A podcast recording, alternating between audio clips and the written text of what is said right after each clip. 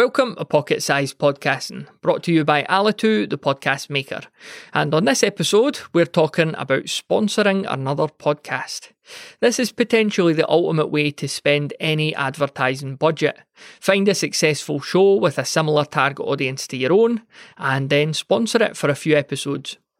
This way, not only do you reach your target audience, but they're all active podcast listeners too.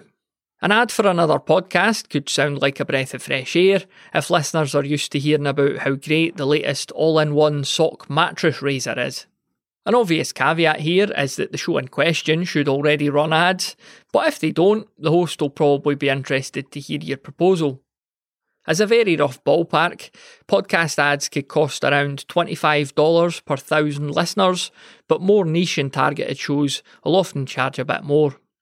If you could afford to try it out, though, this is a fantastic way to reach more podcast listeners in your target audience. Thanks very much for listening to Pocket Size Podcasting, and for a deeper dive on this topic, head on over to thepodcasthost.com forward slash advertise.